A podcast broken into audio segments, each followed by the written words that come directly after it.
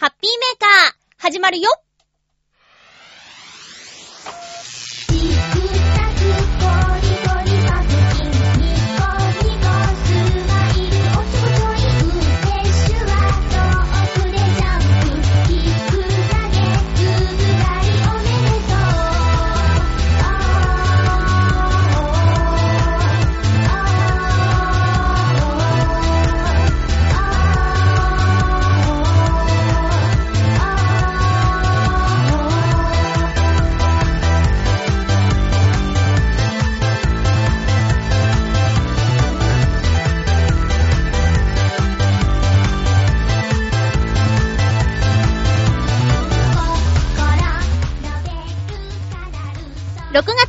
日、まゆっちょのハッピーメーカー。この番組は、ハッピーな時間を一緒に過ごしましょうというコンセプトのもと、ちょあへよ .com のサポートでお届けしております。三社祭り、行ってきましたその話はまた後で、え今日もたくさんのお便り届いています。ありがとうございます。1時間よろしくお願いします。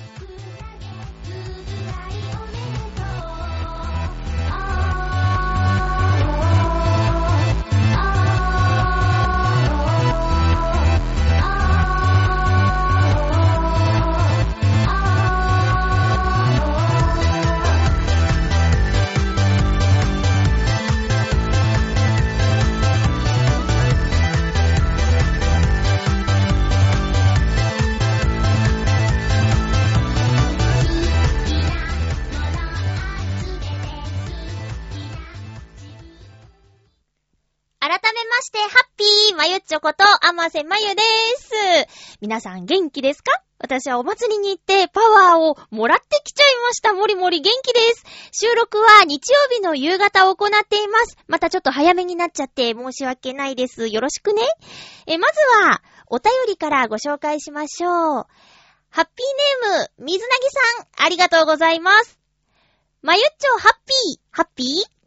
先週末に札幌で開催されていました。第21回よさこいソーラン祭りですが、今回は北海道内でのテレビ放送はほぼ例年通り行われたようですが、東京でも見ることができる全国放送は全く行われず、一部がユーストリームで流れただけと、北海道外かなり寂しい状況になってしまいました。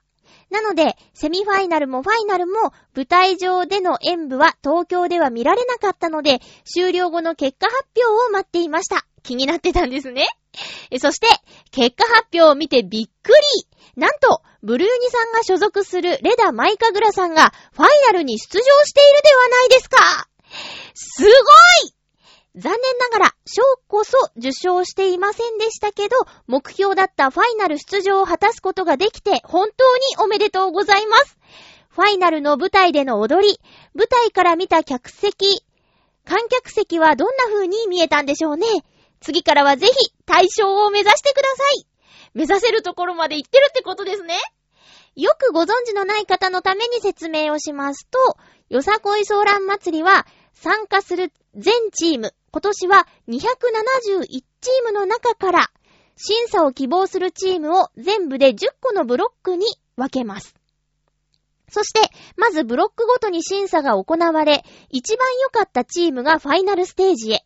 第2位のチームがセミファイナルに進むことができます。なので、このブロック分けの段階で、ファイナル常連のチームと一緒になると、ファイナルへの道が厳しくなるので、くじ運もある程度は重要です。そして、開催期間の最終日の夜に行われるファイナルステージで、さらに審査が行われ、対象をはじめとした各賞が決定します。ちなみに今年の対象は、私も大好きな、平岸天神チームでした。ここは昔、ナックスの森崎博之さんが所属していたチームなんですよ。ほう。そうそう、レダ・マイカグラのファイナルでのステージは、YouTube でも見ることができます。ブルーニさん、本当におめでとうございました。ではではということです。ありがとうございます。10個のブロックに分ける、え、271チーム、希望者とはいえ相当な数のチームですよね。271チーム中10位以内ってことですよね。すごいね。いやいや、私はね、あの、レダ・マイカグラさんの演舞は、ブルーニュさんの結婚式の司会をさせていただいたときに、あのー、見せていただいたんですけど、まあ、あの、屋内の、うーん、ね、屋外でやるよりは、こう、限られた空間で見たので、ものすごい迫力で、いつか外で見たいなと思いながら何年か経ってしまっているんですけれども、よさこいの本場、札幌で、なんと、セミファイナルじゃなくてファイナル出場。すごいって、いやーねー、あの、ブルーニさんご夫婦も、このレダマイカグラで知り合ったお二人ということで、どんどんどんどんなんかパワーアップしてる気がしますね。私も YouTube で映像を見せていただきたいと思います。どうもありがとうございました。水なぎさんお知らせありがとうございました。まあね、今年は21回目。去年は東京でもあの、放送が見ることができたのは、20回目の記念っていうこともあったのかもしれないですね。その時の視聴率とかも、もしかしたら関わってきてるかもしれないんですけども、やっぱりお祭りは生で見たいよね、ということで、えー、この週末、えーと、15の夜、16、17日と行われた浦安三社祭り、4年に一度の大きなお祭りなんですけど、これに、えー、局長カズチンと、めぐみさんと、八方美人のめぐみさんと、あと、ラブミッションのミッチェルさんと4人で行ってきました。まずね、あの、いつかの放送で言ったんですけど、私の住んでいるのは元町地区というところ、え、浦安で一番古い町なんですけども、まあね、待ち合わせの時間に向かおうと思って家を出たら、ちょうど家の前の通りを、おみこしが行っていたんですね。前だ、前だと。前だ、前だと言ってたんで、おっとこれは進むに進めないぞという感じで、5分遅刻してしまったんですけど、まあ、そんなような感じでね、道を埋め尽くして、あの、おみこしと、それについていく周りの見物客の皆さん、その熱気で、ムンムンなわけです。私が見に行ったのは土曜日の夕方なんですが、土曜日は一日中、降ったり止んだり、強く降ったり、そして止んだりみたいな感じで、ちょっとムシムシっとしてたかな。え、そんな状況の中でも、中には裸足で、おみこしを担いでる方もいてね。まあ普段は、普通の道路なので、ちょっと衛生的には心配なこともあったんですけど、その、例えばほら、心ない人が瓶とかをね、ガシャンとやって捨ててる場合もあるじゃんだから足の裏怪我しないかなとかちょっと心配だったりしたんですけど、まあ、そういう気合の入った方もいたり、あとはね、頭髪。髪型がね、すごいんです。編み込みをこうグッとして、なんかダンサーさんみたいな感じでしてる女の人とか、あとはもう、 EXILE の人みたいに、こう、短い髪に、ちょっとなんていうのかな、模様みたいな剃り込みが入ってたりとかっていう人が大勢いてね、ちょっと怖い人にも見えるんだけど、まあでもね、それぐらいの、なんだろう、な、荒い、荒いお祭りだっていう噂もあってさ、えー、海の男の祭りだということで、えー、そういう話を聞いてた通りの雰囲気、うーん、ちょっと圧倒されちゃうようなね。だから距離を保って見てたんですけど、えーとね、ちょっとね、お祭りの雰囲気を、少しでも感じてもらえたらなと思って、ちょっとね、音をね、拾ってきたんですよ。しょ、うまく伝わるかな？あのー、掛け声が、わっしょいわっしょいじゃないんですよっていう話はしたと思うんですよね。えー、前だ前だという掛け声が、あの、浦安のお祭りの特徴なんですけど、まあ、ちょっとこんな感じです。前だ、前だ。前だ。聞こえる？前だ、前だ。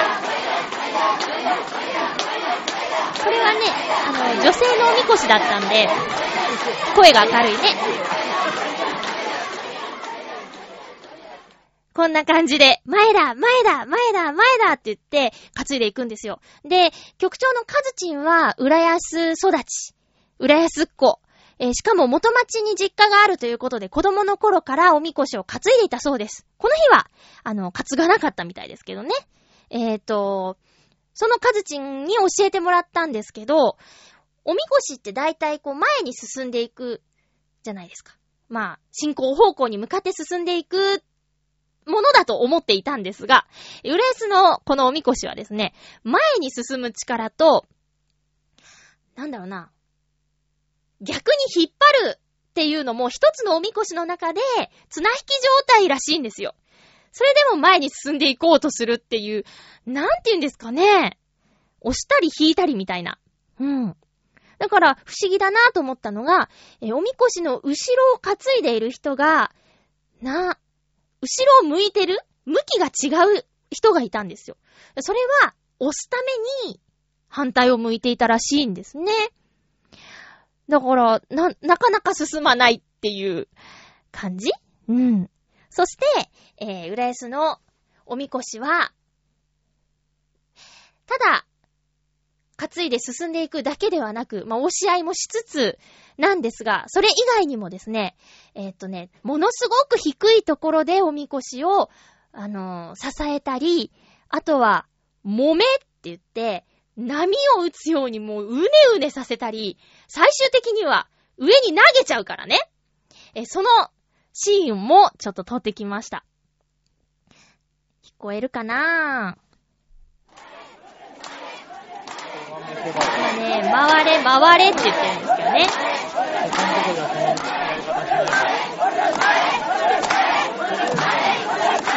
たまに、カズチンの声が聞こえますけどね。これをね、見てたんですよ。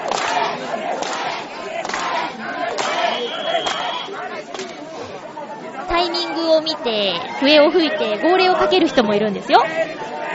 もう声がね、潰れちゃってますよね。夕方だから。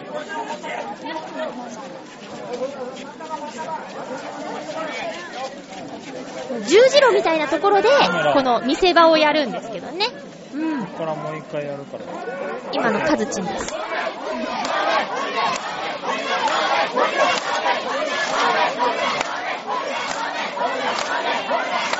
私は手拍子で参加。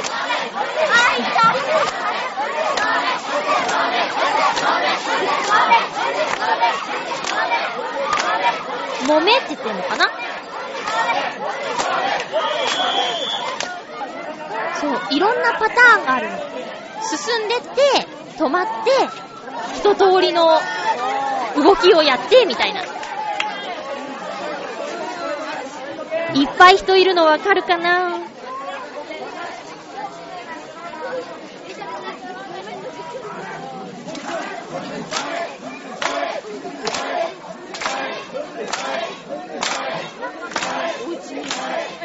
めぐみさんもミッチェルさんもね、初めて見たって言ってました。私は2回目かな。い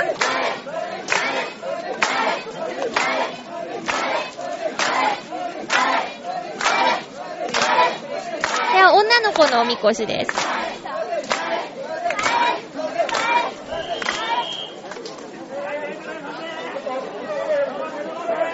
この後ね、投げるんですけどね、ちょっと男の人にも手伝ってもらってっていう、支えないと重たいおみこしなんでね。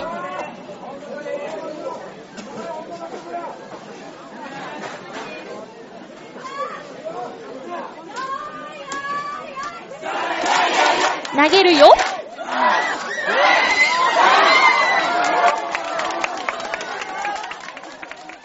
ていうのが、あの、見せ場でした。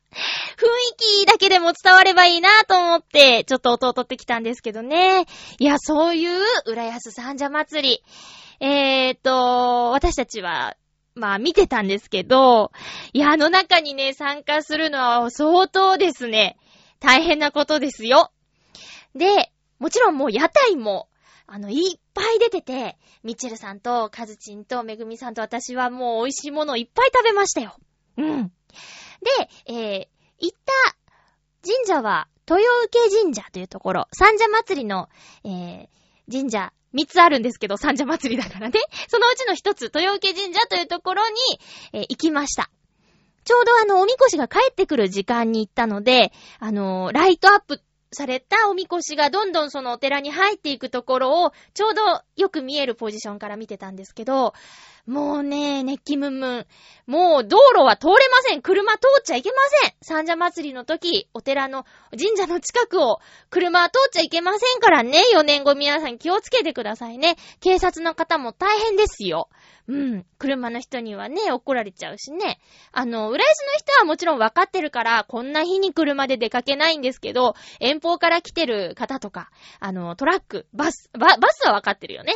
バスは運行表に時間通りに行きませんからって、ずいぶん前から書いてあるから、それを覚悟して乗らなきゃいけないんですけどもね、タクシーとか、あとは、そうそう、やっぱり浦安はディズニーリゾートがあるから、県外からいらっしゃる週末だしね、方もいるので、そういう方は、あれなぜ道がこんなに混んでるんだ、進まないんだと、不思議に思っていたと思うんですが、4年後は、6月に来る時には、三社祭りの日程をあらかじめ確認してから来ていただきたいなと思います。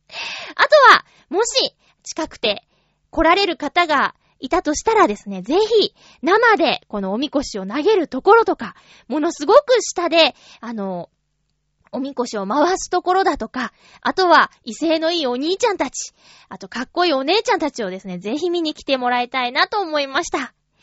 私たちは、あの、お客さんだったんですけど、えー、かずちんとめぐみさんのお知り合いの方を紹介していただき4人で、えー、おみこしの打ち上げの会場に参加してきまして、丸根会という会があるんですが、そちらの、あの、代表の方がですね、粋なおじちゃまでですね、あの、カレーやっから、来いよなーって言ってまんまとお邪魔してきてしまいました。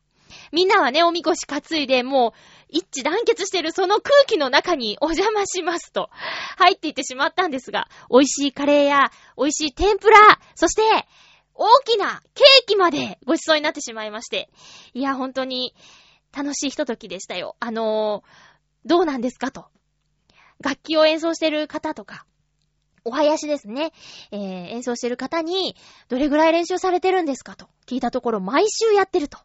えー、そして、4年に一度の浦安三社祭りはもちろん、いろんなところのお祭りで演奏しているんだよ、ということを聞けたりだとか、あと、おばあちゃんの話を聞けてね、私はずっと浦安なんじゃよって言って。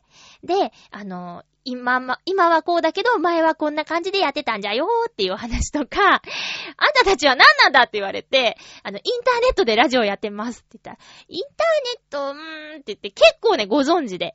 じゃあ今度聞いてみるなんて言ってたけど、本当に聞いてくれてるかなおばあちゃん あとはね、その回を応援してくださっている、あの、まあ、お金持ちの方なんですよね。が、メンバー皆さんのために、金色のね、ペンダントトップを作ってくれたという、そのイニシャル入りの、組合の名前入りのペンダントトップを見せてもらったりしてね、えー、周りを見たらみんな首から下げてて、なんかそういうの羨ましいなと思って。うん。そういうね、あの、おみき所っていうところ、そのおみこしを、えー、保管する場所が、そう、浦安市内、いろんなところにあって、いろんな会の方がいるんですけど、たまたまお知り合いだった方の何？おみき所にお邪魔してきたという感じでですね。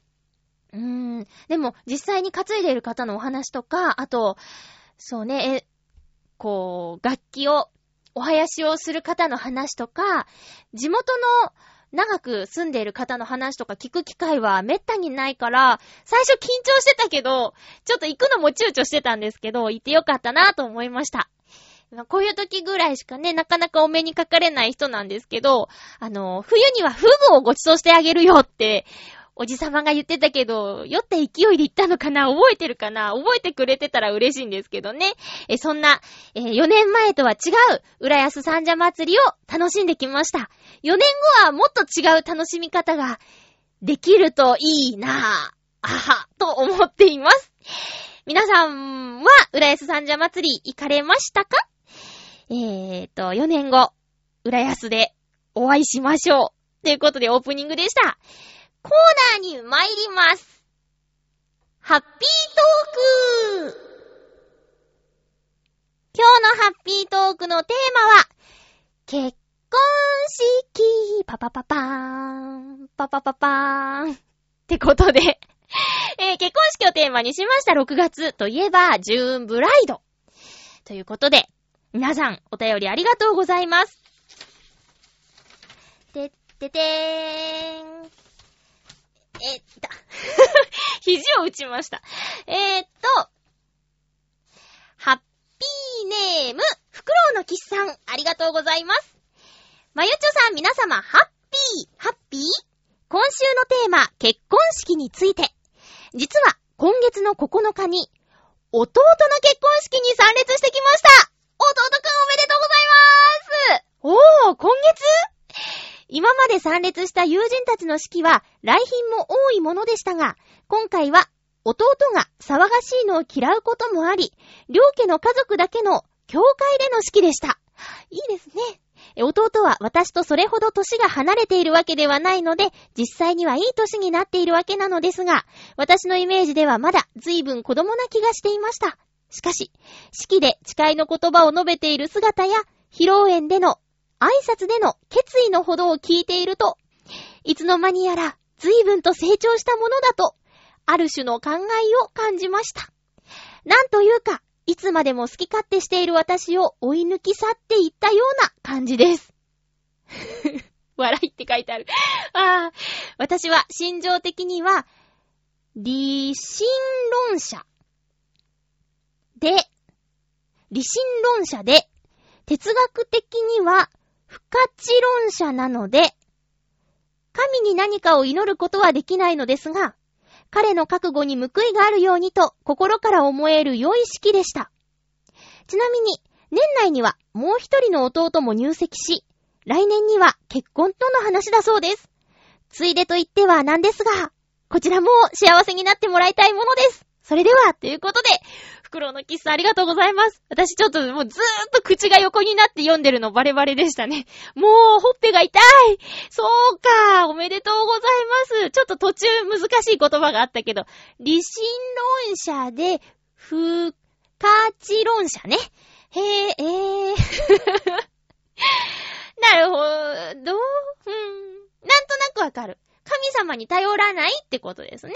うんうん。そうですか。弟さん二人いるんですね。へえ、お兄ちゃん。お兄ちゃんか。まあでも、それぞれの人生なんでね。えー、松田聖子さんだって、50歳で、再再婚ですよ。3人目。うん。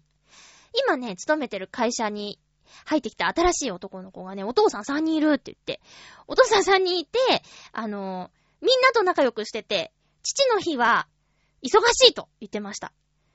もう全然あの3人のお父さんとそれぞれ飲みに行ったりとかするらしくって、それはそれで羨ましい関係だなと思います。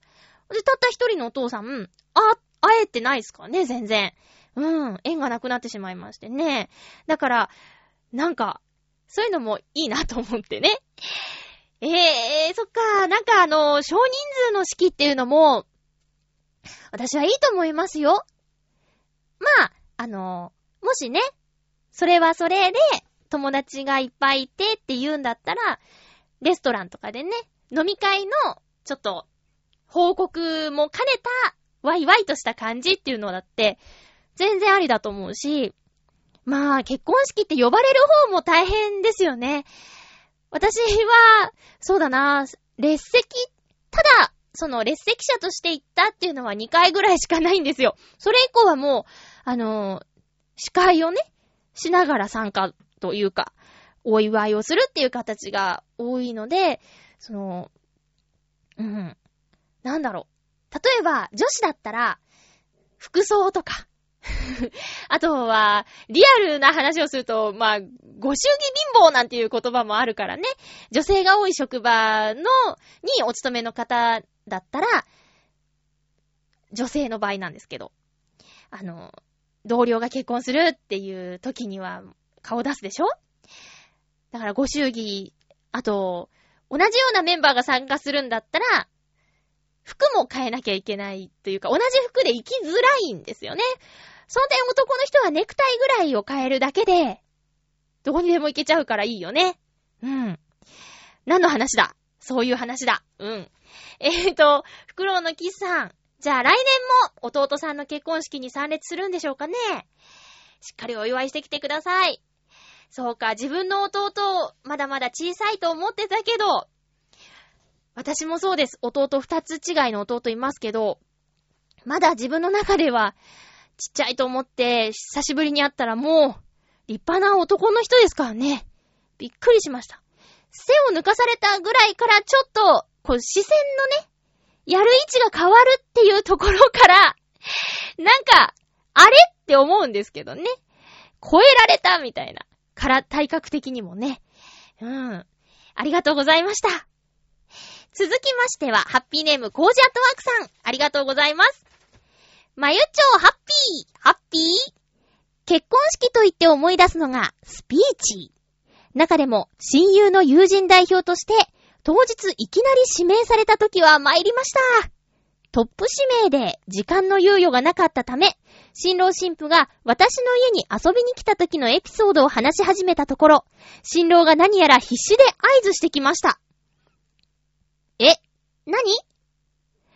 あー、この話、新婦じゃなくて、新郎と元カノのことだったーこれ最悪だ。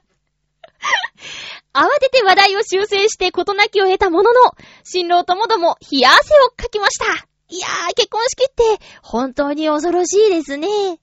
あまりのショックに、この時の式のことは他には何も覚えていません。では。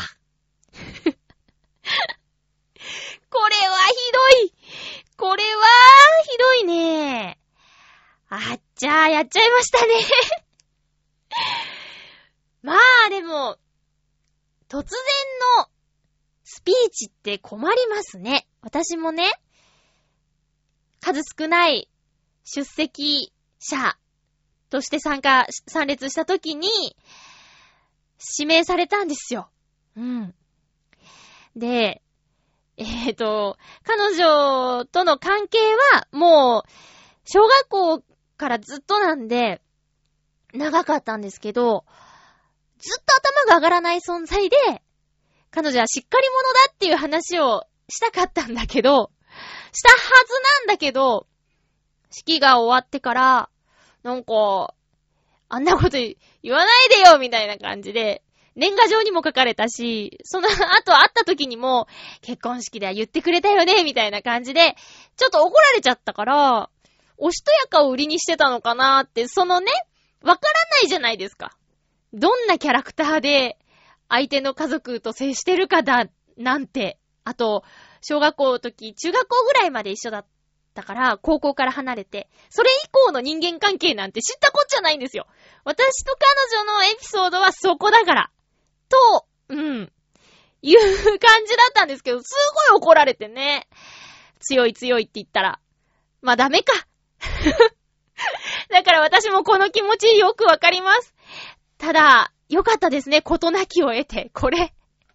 結婚式で、ねえ、新郎新婦がちょっとギクシャクしちゃうかもしれなかったパターンですよね。いや、危なかった。皆さんも油断しちゃいけません。もう結婚式に呼ばれたら、サプライズインタビューがあるかもしれないと思って、新婦または新郎、その呼ばれた方とのエピソードをいくつか、しかも褒める系の安全なやつを用意していくべきです。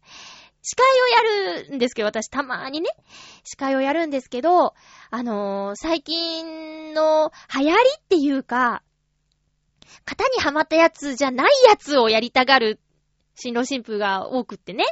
まあ、私ももし自分がやるとしたら、定番よりはちょっと面白いことやりたいなっていう意識が働いちゃうと思うんですけど、だからサプライズなんとかっていうのがね、どうしても何かしら入ってくるんですよ。例えば、神父のお色直しの時にサプライズで、あのー、手を取ってもらってみたいな、おばあちゃんとか、おじいちゃんとか、あとは親友とか、妹弟とか、そういう感じのね、えー、ここでサプライズですがっていうのがね、結構あるから、インタビューなんて、誰に当たってもおかしくないと思って、用意していくべきです。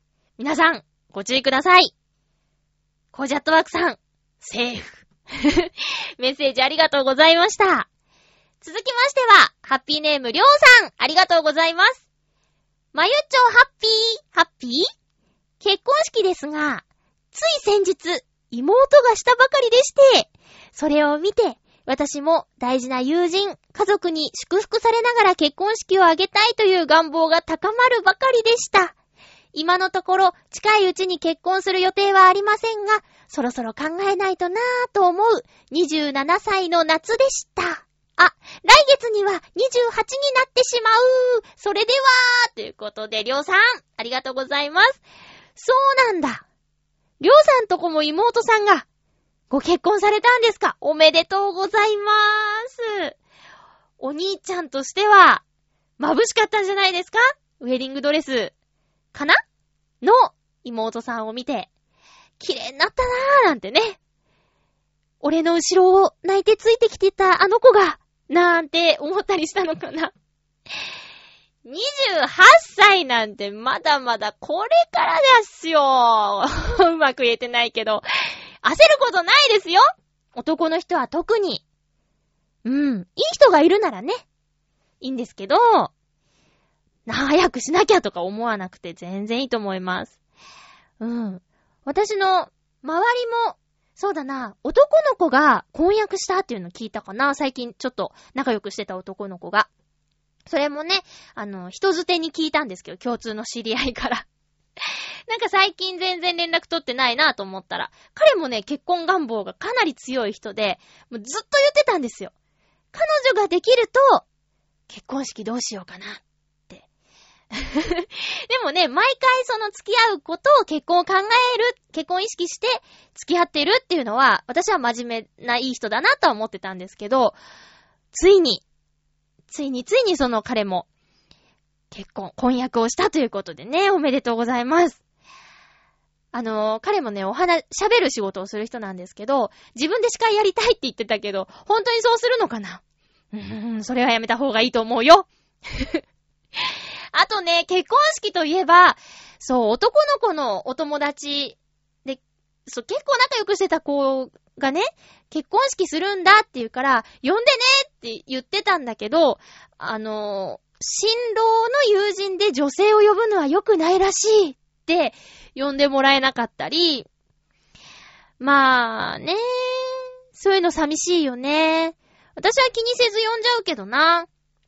うん。まあ、でも、相手のね、奥さんのご家族もあることだし、そういうのはね、変な、変な風に思われちゃわないようにするのがいいのかもしれないよね。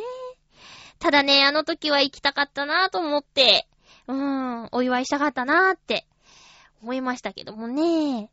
まあ、今そんなの気にするのは珍しいぐらいかな。ゆるい方ですよね、今はね。うん。あ、実は私ね、えー、と、久しぶりに、秋頃に結婚式の司会をすることになりました。すごい久しぶりです。あの、自分から積極的にしますしますって今言ってる状況じゃなくて、あの、友人、知人でなんかあれば、やりますよ、みたいなスタンスなんだけど、今回はね、ちょっとね、えー、依頼を受けまして、あの、ナイスショットの方でもね、あっちさんがお話ししてたけど、あ、石川不良さんがお話ししてたけど、あのー、かつらぽんぽこちゃん経由でですね、あの、依頼がありまして、えー、あっちさんも余興で参加するそうで、石川不良さんも、えー、石川不良さんは横山あっちさんだからね。うん。で、えっと、えっと、私が司会をして、横山あっちさんじゃなくて、石川不良さんが余興で参加するらしいです。えー、そういうことが秋頃あるので、久しぶりなので、もう一回ちょっと司会のことをね、勉強し直して、えー、万全の体制でやらせていただきたいなという感じでございます。結婚式はやっぱり秋が多いんじゃないかな、や、今はね。お天気が安定している秋。秋晴れ、気持ちいいですもんね。えー、そんなこんなで私も秋にやります。皆さん、も、皆さんも、どうなの？既婚者さん、もう結構今いますよね、リスナーさんで。未婚の方もいるけど、ご自身の結婚式どんな感じにしたいですか？何かあったら、私司会しますから、声かけてくださいね。ということで、ハッピートークのコーナーでした。今日はね、まあせっかくなんで、まゆっちょの歌うウェディングソングでも聴いてください。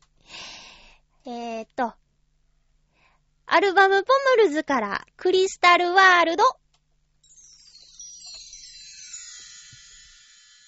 手をつなぎ歩いてゆく道歩幅を合わせて進もう私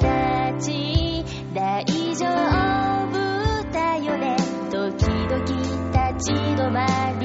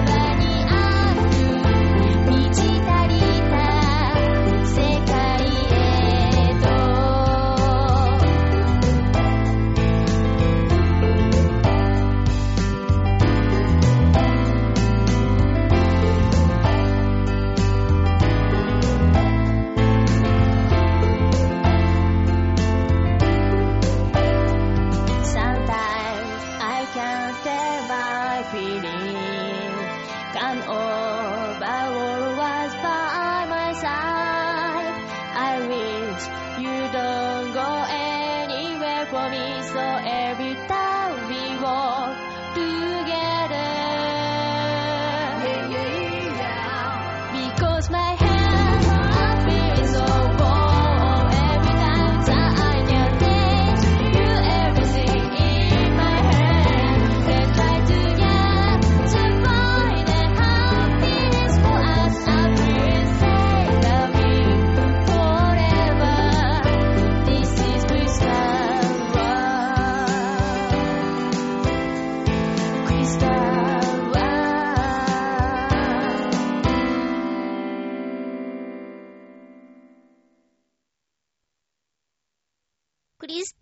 ワールドをお聞きいただきました。それでは、うーん。ふつおたをご紹介します。ありがとうございます。ハッピーネーム、コージアットワークさん、ありがとうございます。まゆっちょハッピー、ハッピー？まゆっちょカメラ女子化計画、なかなか進まないようですね。そうなんです。撮影のコツみたいなものですが、顔や表情を撮れないときは何かで感情を表現できる構図を考えると楽しいですよ。最近は子供にレンズを向けるのはかなり問題があります。たまたま両親がいて撮ってもいいと許可がもらえれば撮りますが、そうでない場合の方が多いし、知らない人がが我が子の写真を撮っていることで怖い思いをさせたら申し訳ありませんから。で、そういう場合は、指先や足とかの部分、シルエットやぼかした輪郭などを撮るという手があります。例えば、走っていく子供の影を構図に入れたりする方法ですね。顔を撮らないこうした写真の場合でも、一声かけて撮るのは礼儀ですし、可能なら、こんな風に撮りましたと言って、プレビュー画面を見せておくと相手も安心してくれます。うまくすると撮影許可をもらえたりします。私は撮影の時に出す名刺を作っていて、おう撮影許可をもらう時に渡しています。これには名前とホームページ、メールアドレス、携帯電話番号を載せていて、万一、後でやっぱり写真は嫌だと思った時や、撮ったデータが欲しい時に連絡してもらうようにしています。あ、マユッチョは女子なので危ないからこんなことはしなくていいですよ。それから望遠レンズがないのはいいことかも。報道カメラマンだった私のおじは、お基本、被写体まで突撃して近くで撮る主義だったようです。影響を受けたわけではないのですが、私も寄れる時には寄って撮ります。寄った方がモデルとの関係が画像に出るような気がします。というわけで、まゆっちょも被写体に突撃してみてはいかがでしょう。あ、激突しないように気をつけて試してくださいね。では、ということで、コージアットワークさんありがとうございます。コージアットワークさんが、お写真をやっているのは、おじさんの影響もあるのかな？そうなの。報道写真家すごいね。私、ちょっとなんだろうな、何にも知らないなって思ったんです。この間、あの、自分のカメラをお友達に渡した時に、お友達がささっと動かして、ここをこうやったらこうなるんだよとか、シャッタースピードのこととか全然わからないし、なんかほんとに何も知らないなと思って、落ち着いたらしっかり勉強しなきゃと思っているんですが、あの、コージャットワークさん、なんか教えてもらえませんかね？人頼み。いや、まあ、とりあえずね、本とかで、とりあえずはやろうと思うんですけど、まあ、それでもわからなかったらちょっと質問しちゃうかもしれない。今度は、あの、新連載、えー、コージアットワークさんの、カメラマン講座みたいなね、そんなの始めていただけたらありがたいななんてね、思ってるんですけども、え、メッセージどうもありがとうございました。結局、三社祭りもですね、雨が降っていたということもあり、え、一眼レフは持っていかず、iPhone で撮影しちゃいました。マイ、iPhone でもね、えー、撮れるので。撮れ、撮れ、撮れ、一応撮れるので、うん。雰囲気は残してきたつもりなんですけどもね。でもやっぱり、カメラ持ってどっか行きたいなっていうのはあるんですけど、今はね、ちょっと、もうちょっと、ちょっと落ち着いてからにしようかなと。ちょっとちょっとっていっぱい言っちゃいましたけども。何なんだろう？落ち着きがないですな。えーと、もう一通ご紹介しましょうね。ハッピーネーム水なぎさん、ありがとうございます。先週末、あ、まゆっちょハッピー、ハッピー。先週末、久しぶりにフィギュアスケートのアイスショーを見てきました。タイトルは、 Dreams on Ice 2012です。会場は毎年、新横浜スケートセンターです。このアイスショーは、私が国内で行われているアイスショーでは一番好きなもので、誰が出演するかを問わず、スケジュールさえあれば、毎年必ず見ると心に決めています。残念ながら今年は、浅田真央ちゃんの出演はありませんでしたけど、男子は高橋大輔選手、羽生結弦選手、小塚隆彦選手、女子は安藤美希選手、鈴木明子選手、村上かな子選手をはじめ、今年3月の世界選手権で金メダルを取った女子のカロリーナ・コストナー選手、男子のパトリック・チャン選手も出演するという世界のトップクラスの演技を間近で見られるとっても贅沢なアイスショーです。私が見た中で特に光っていたのは、町田達樹選手、羽生結弦選手、高橋大輔選手でした。来季の新プログラムや新しい衣装で出場する選手も多く、スケートファンなら見逃せないアイスショーなんですよ。スケートのシーズンとしてはまだオフシーズンなのですけど、それでも切れ味のいいスピンやジャンプを見ることができて本当に楽しかったです。7月2日日曜日、午前1時40分からフジテレビで放送予定なので、興味があればどうぞ。あ、テレビでもやるんですね。え、今年もいろんな試合やショーを見ていきたいと思っています。次に見る予定のアイスショーは来月、愛知の森コロパークのリンクで行われる、まおちゃん主催のザ・アイスという、もう毎年恒例のアイスショー。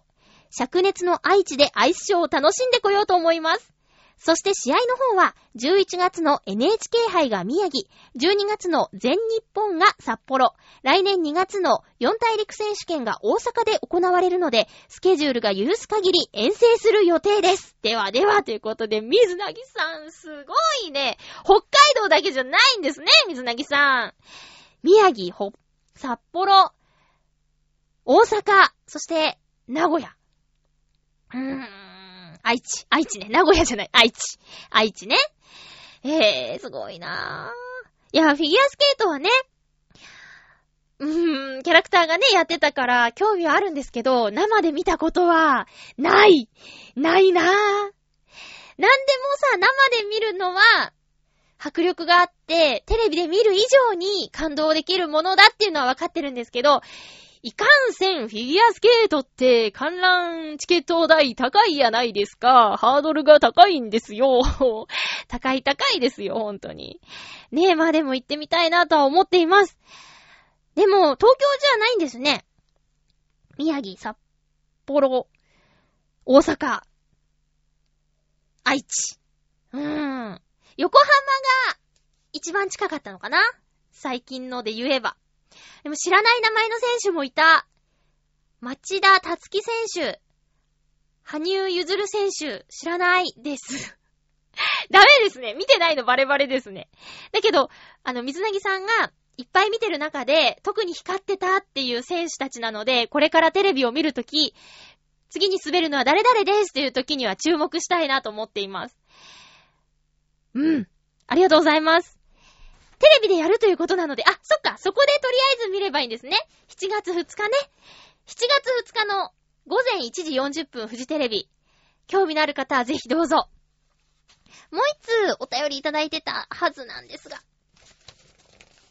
えーっと、ほっほっほ、あ、ありがとうございます。コーナーにいただきました。お初でゴー初めてのものや、えー、初めて食べたものや、初めての体験などなどお便りいただいているコーナーお初で GO に281028さんからいただきました。まゆっちょハッピー、ハッピー？とうとうデジタルメモのポメラを買ってしまいました。しかも、機動戦士ガンダムとのコラボレーションのシャーズナブルモデル、シャーズナブルモデルを笑い、本体もキーボードもキャラクターのイメージに合わせて赤い色をしていて、また、起動時と終了時にはガンダムのサブタイトルやキャラクターの名セリフが表示されたりします。へぇ。きっかけは近くの電気屋さんで、なんとおよそ8割引きの8000円弱で売られていて、売られているのを見かけたことでした。私はある役員会で初期を担当していて、月1回の割合で行われる役員会の議事録を作成しなければなりません。会議中や空き時間を使って作成できればいいなと思っていたので、主にそのために購入しました。私は携帯電話も通話契約しかしておらず、E メールやネット接続をしていないのですが、スマホなどの複合的な機能を持っている機械よりも単一機能のそれが好きなので、文字入力のみに特化したポメラは結構自分には合っているような気がします。漢字変換の能力がちょっと弱い気もしますが、どこでも文章が入力できて、それを後でパソコンに取り込めるのは便利だなと感じています。ということで、281028さんありがとうございます。私も、ポメラ使ってます。えっ、とね、最初は、結婚式の司会をするときに、あの、プロフィール作成したりとか、あと、なんだっけ、えー、素敵な言葉を見つけたらメモっとけっていうアドバイスを聞いて、それをね、いちいちパソコン開くと、やっぱその起動にね、時間がかかったり、場所取ったりするなっていうのがあって、たまたま何かテレビとかで注目文房具みたいなのの特集をしていた時に、見たのがポメラだったんですよ。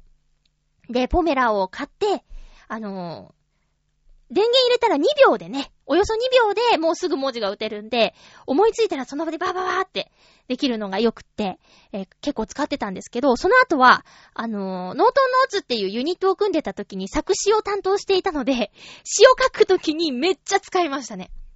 すごく役に立って。そして、あの、ある時ね、それが第一世代のポメラだったんだけど、あの、ヨシオンさんにポメラの新しいのが出るよって聞いて、QR コードが今度の使えるんだよって聞いてめっちゃ欲しいって、その第二世代のポメラを買っちゃいました。QR コードがあれば、あの、その時はスマホじゃない携帯だったんですけど、その、携帯のメールで、長いメールの時バーってポメラで打って、QR コードで読み込んで、携帯で送るみたいな。そのやり方をしてたり、今は iPhone なんですけど、アプリでね、ポメラのアプリがあるので、それで、また、ね、入力も、ポメラでメール作って、えー、送っちゃうみたいなやり方とかやってます。うん、すごい便利だと思う。で、今ね、ポメラの第3世代出たでしょ？なんか、二つ折りのやつ。私のは三つ折りなんですけど、二つ折りのいいよね。また欲しがりが始まっちゃいました。シャーアズナブルモデルはどういうやつですか？二つ折り？三つ折りですか？二つ折りのはいいよね。また欲しい、欲しくなっちゃうよ。でもね、今のまだ使えるのでね、えー、まだまだ買えないですけど、あの、確かに漢字の変換は弱い。携帯とかに比べたらもう全然変な、変な変換をしちゃう。それはわかります。まだ、未だにそこ改善されてないんですね。ちょっとがっかりですけど。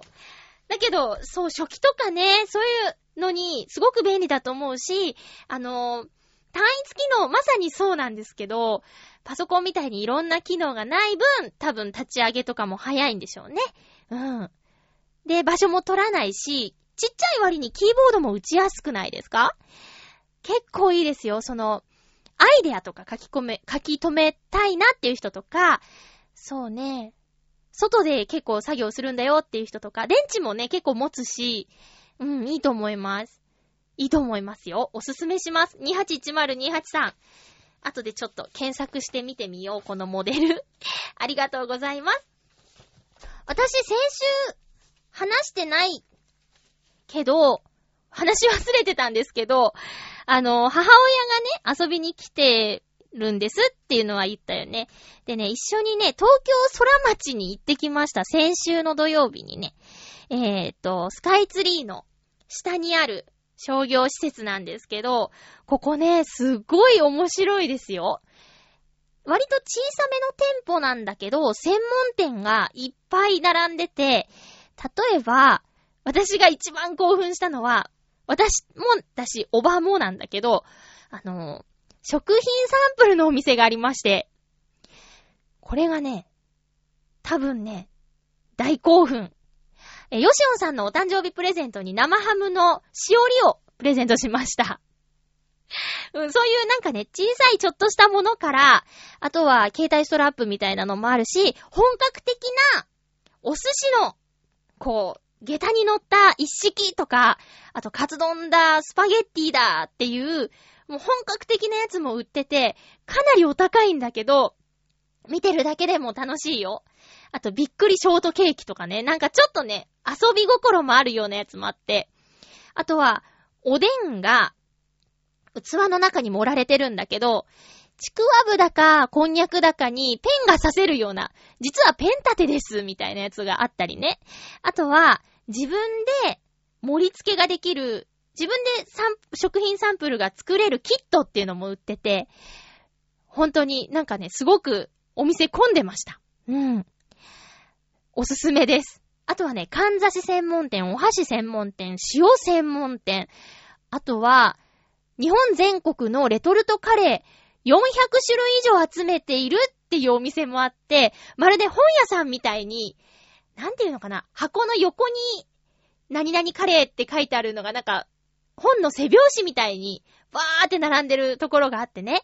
私は岡山出身なんですけど、岡山のカレーも何種類かあったよ。え、っとね、私お母さんに送ってもらって食べたんですけど、白桃カレーとか、ピオーネ。ピオーネはぶどう、ピオーネカレーとか、あとね、これは食べたことがない、ウラジャカレー。ウラジャっていうのは、鬼って意味なんですけど、ウラジャカレーもあって、きっと辛いんだろうなと思いながら見てて。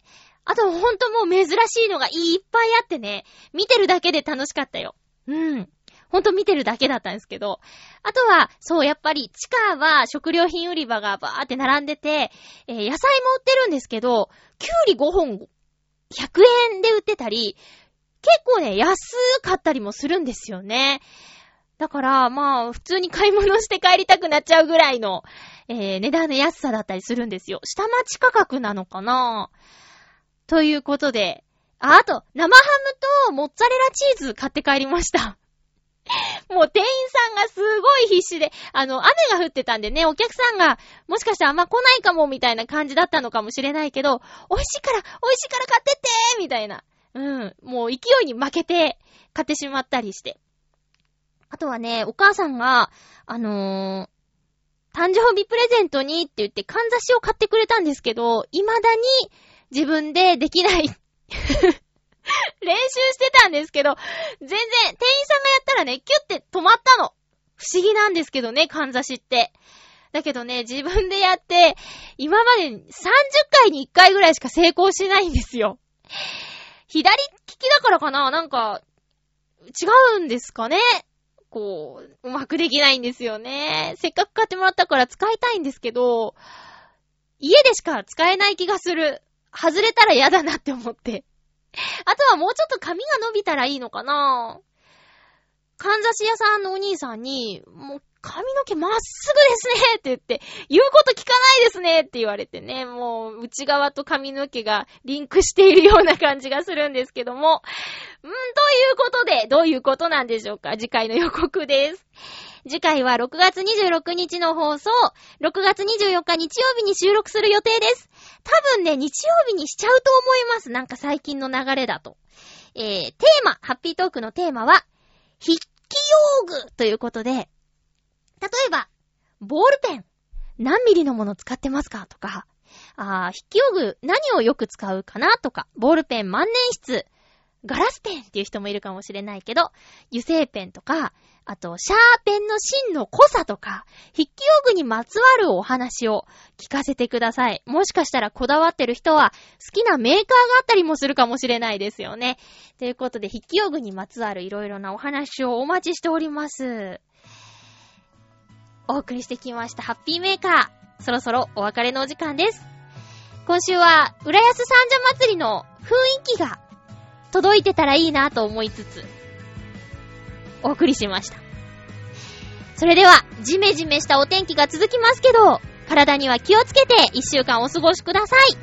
お相手は、まゆちょこと、あませまゆでした。また来週、ハッピーな時間を一緒に過ごしましょう。ハッピー